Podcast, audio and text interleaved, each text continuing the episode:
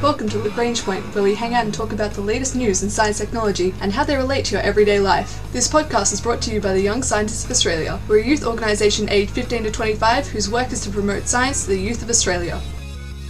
Regrowing organs sounds like science fiction, but it's more like science fact. When you try and think about regenerative medicine, there's a lot of problems that we need to solve. First, even if you manage to regrow an organ, you need to have a good blood vessel network and you need to have nerves that function. This week we hear about researchers who have been tackling both of these problems and coming up with some new solutions, plus some really, really tiny DNA controlled robots. With the rise of robotics in a variety of forms has seen us go from really large, room-sized computers down to, well, smart watches and smartphones. But if we want to get robots and machines even smaller than that, then we have to go down to a pretty fundamental level. And scientists for a long time have been building mechanical machines out of uh, nanomaterials. And these have been interesting and fascinating, but controlling them is always a bit of a trick. Researchers from Tohoku University in Japan have come up with a way to create a nano sized machine, the size of a molecule, controlled by DNA signals. In fact, it uses this combination of biological and mechanical concepts to make some pretty incredibly small robots, a molecular sized robot. So, when we try and come up with a device or a system, we think about what is the smallest unit that we can make out of the parts that we have on hand. And we can only make an object out of the smallest materials we've got. And in this instance, really, we can't get much smaller than a molecule. But controlling that without mechanical intervention is a bit tricky. And that's why they looked for DNA and proteins to actually help provide the control mechanism for this very, very small robot because we can actually work reasonably well with DNA uh, and proteins and get them to switch on and off based on inputs of different chemical signals. These will react with the DNA and with the protein, and that will change. Uh, and if we, as long as there is a way to combine this with some kind of shape change, then you're at a good chance of making a molecular machine. Now, this molecular robot developed by this research group is about one millionth of a meter in size. It's about the same size as a human cell and it's got three main parts. It's got a molecular actu- actuator, which is basically a protein that moves and provides a mechanical force. Next to that, it has a molecular clutch, which is made of DNA. And this clutch, like the clutch in your car, if you have a manual, engages and disengages the motor. And the shape of the robot body, the artificial cell membrane that's being created, uh, can be changed by the actuator. So basically, the protein actuator, depending on the, the signal it's received, it can actually change its shape from one shape to another. And the force generated by the actuator uh, can be controlled by the molecular clutch. It's one thing to go from one state to another, but when you combine that with a pulsing type cycle, for example, then you have a piston. So this makes a really cool and useful small building block. Now, the way in which it works is that by sending a different signal to the the DNA part, the clutch, will basically engage or disengage the motor, much in the same way as when you put your foot down in a car to disengage and engage the motor in the gearbox. This is what they're doing uh, by basically changing the actuator in this instance, which is the protein inside this little cell, uh, from being one size to the other size. And so by turning it on and off with DNA signals, they've made a really, really tiny machine. And they've been experimenting uh, with different types of chemicals and different DNA signals to send. Uh, and they tried over 20 chemicals at varying concentration. It took them about a year and a half to figure out which ones actually work the best for, for this application. And this research was led by Associate Professor Shinichiro Nomura at Tohoku University's Graduate School of Engineering. Because the engineers are actually trying to find ways to build micro, nano actually, machines. Because once you have a molecular robot who you could control just through chemical signals, it's much easier to think about ways to integrate these into the human body.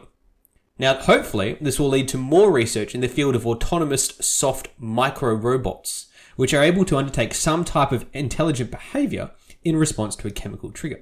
If you want to think about it another way, it's a way that we could make a medicine or a tablet that you swallow that has small machines inside it that are activated at different stages depending on the chemical that you ingest, is one such idea. So this is some great work being done out of Japan's Tohoku University uh, onto the way to make robots incredibly small and powerful.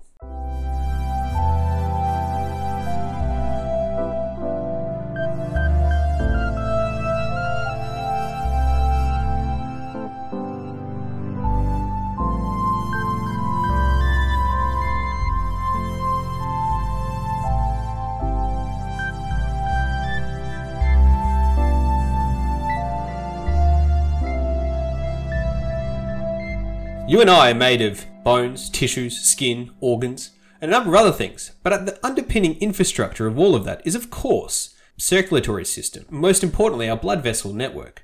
Now, if we want to study or make artificial organs, or maybe uh, undertake some great regenerative therapies by growing new parts or new organs or skin patches, if you don't get this base infrastructure right, much like in the large real world, if you don't get the infrastructure right, nothing else built on top of it will last. And that's been the problem plaguing those who are trying to make artificial organs and undertake regenerative therapies. Getting a consistent blood vessel network that works and functions and can integrate with a host body is incredibly difficult. Such a simple thing is actually incredibly complex to manufacture. In life, we take it for granted and it grows naturally with us. But to make one from scratch is incredibly complex. And researchers from the University of California, San Diego, have used 3D printing to help make a functional blood vessel network, which is not only just an immersive, an impressive application of 3D printing, but one that really pushes forward what is possible for regenerative therapies and organ growing. The researchers in other labs have been using 3D printing technologies to make artificial individual blood vessels for a while now. The problem is, if you only make a simple lattice type structure, which we've talked about in the past before, these are these are great. Uh, you can make you know a tube, right? This is this is useful, but that doesn't actually bear any resemblance to what we have in our own bodies. It may help an organ survive in a lab where you're growing it, but it doesn't mesh with the infrastructure that you actually have inside your body. So, for the purpose of a transplant, it, it's great that you've got like one pipe, but you need thousands, and you also need it to be the type of structure that interacts with that one. What these researchers at University of California, San Diego, led by Professor Shaochen Chen, who is a nanoengineering professor, have they basically developed a 3D printed vascular network. Rather than focusing on the organ and the functions of the organ, which is important, they focused on the underlying infrastructure, this huge vascular network that actually can integrate with the body's own network pretty much seamlessly. Um, and basically, they did this by taking structures that are found inside the body and replicating it inside uh, the 3D printed space. Now, they've used 3D bioprinting, which is important. This type of 3D printing technology or bioprinting has been around for a little while, and Shaochen Chen's lab in particular have used this in the past to make liver tissue and a microscopic fish uh, that can s- swim around and detect and remove toxins. So these kind of stuff exists for a while, and the, the idea of bioprinting isn't new. But first, if you want to make a vascular network from scratch, you need to know what one looks like, and you need an incredibly complicated 3D model of a biological structure. And then you sort of take that into 2D slices and then print that. The printing method um, basically uses small mirrors and UV protection of light to sort of shine on to live cells and light sensitive polymers polymers to sort of turn them on and off in a big grid pattern to make the actual structure that you want. Um, it makes a scaffold first, and then the, the, structure, the biological tissue grows around that scaffold. Then the scaffold dissolves away, and you're left with the, the microvascular network in there, ready to use when we say he's printed a whole network, they really the structure itself is not incredibly large. It's four millimeters by five millimeters and about 600 micrometers thick. It's basically like a stack of 12 strands of hair. Um, but after leaving that in vitro for a couple of days, you can graft that onto skin wounds, say in a mouse, which is what they did in this study in particular. And after two weeks, they found that the the implant graft had merged completely in with the vascular network, seamlessly, allowing blood to circulate normally, which is a huge, huge deal because it means that you don't have to try and worry about uh, th- that area sort of dying off, and you've made it work in a seamless manner. And that's one of the great important parts there. Uh, if we want to advance in regenerative medicine and growing new organs, we we need to make sure this infrastructure is correct, and this is a great step in order to get us closer to that. So some good work being done at the University of California, San Diego.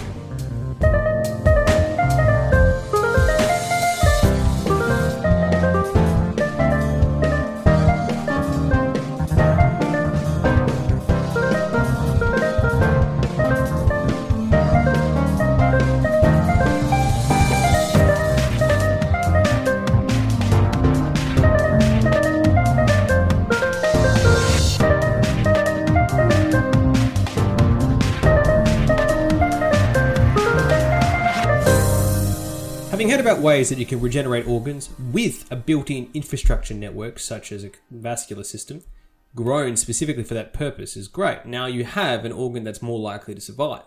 But if you want to ensure that you get feeling back from, say, that hand, you need to ensure that the central nervous system is functioning well. And for that, you need to make sure that any injured nerves are actually connected back to the source in a strong way, and in a way that won't be rejected and functions correctly.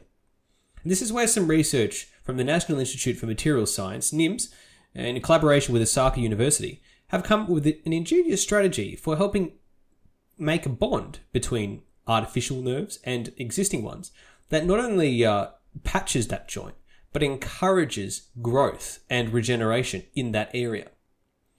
So, this research team, led by Mitsuhiro Ebara from the Mechanobiology Group, and a couple of orthopedic surgeons from the Osaka University Graduate School of Medicine have developed a mesh which basically can be wrapped around an injured peripheral nerve. And then once it sort of grows in, and it actually incorporate the mesh itself incorporates vitamin B12. And not only that, it sort of dissolves through and helps repair an injured nerve. And the test that they did this on was an injured sciatic nerve in rats. Uh, and so what they found is that it promoted the nerve regeneration and the recovery of the motor and sensory functions rather than just patching the gap. Now, the reason why they're interested in this is there's a lot of times where nerve damage, uh, in, specifically in peripheral nerve disorders, can be a huge problem, and you want to encourage regrowth uh, and encourage the function to come back, not just to be there at all. Uh, and that's really big deal for things such as carpal tunnel syndrome. Now, people have made artificial nerve conduits in the past and but to treat peripheral nerve injuries like carpal tunnel syndrome. But normally, well, all they do is just cross-link and form a patch over the injury site. They don't actually help the actual recovery. And the problem is, you really have to be suffering from like complete nerve loss, which is not great. you don't want someone who's got a hole in the nerves. So that's where using the patching system with the vitamin B12 uh, has been quite interesting. But the problem is, B12 is great, but if you ingest it orally, it doesn't really help the affected site. It doesn't travel down to the place where you want it to actually encourage the regrowth. It's just too too large scale for that. So by integrating the vitamin B12 directly at the site where it needs to do its job, you get a much stronger promotion of regeneration in patients that is otherwise not achievable. And this is some really, really great ideas that the NIMS and Osaka University joint research team actually came up with. Um, because the mesh itself not only patches the joint, but it slowly releases the vitamin B12 over the course of time until the injury heals. And by using really, really fine mesh fibers, um, they're able to make something that's very, very soft uh, and they can integrate quite nicely. The mesh itself is also made of biodegradable plastic. So once it's released all its B12, the injury is sustained through and repaired, uh, you actually then just dissolves away, which is great. It leads to no long lasting concerns in the patient. Now, they've actually done tests on injured sciatic nerves in rats, and they found that it resulted in good regeneration of axons and recovery of motor and sensory functions in about six weeks, which is really, really good. Um, now, the next step is obviously looking at trials for um, carpal tunnel syndrome and work on chemical development uh, for human trials. There's probably still a little bit of a way off, but this is some really fascinating ways to show even if we start regenerative medicine and regrowing organs, there's a lot of different problems we have to try and solve, but we are working hard on them. So, this is some great work being done out of the National Institute for Material Science, NIMS, and Osaka University in Japan. This has been the Young Scientists of Australia's podcast, Lagrange Point. From regrowing a vascular network to assist with organ transplant, to regrowing sensory nerves to assist with nerve damage, plus some nanoscale molecular robots controlled by DNA. Our ending theme was composed by Audionautics. Head to ysa.org.au for more information about the Young Scientists of Australia.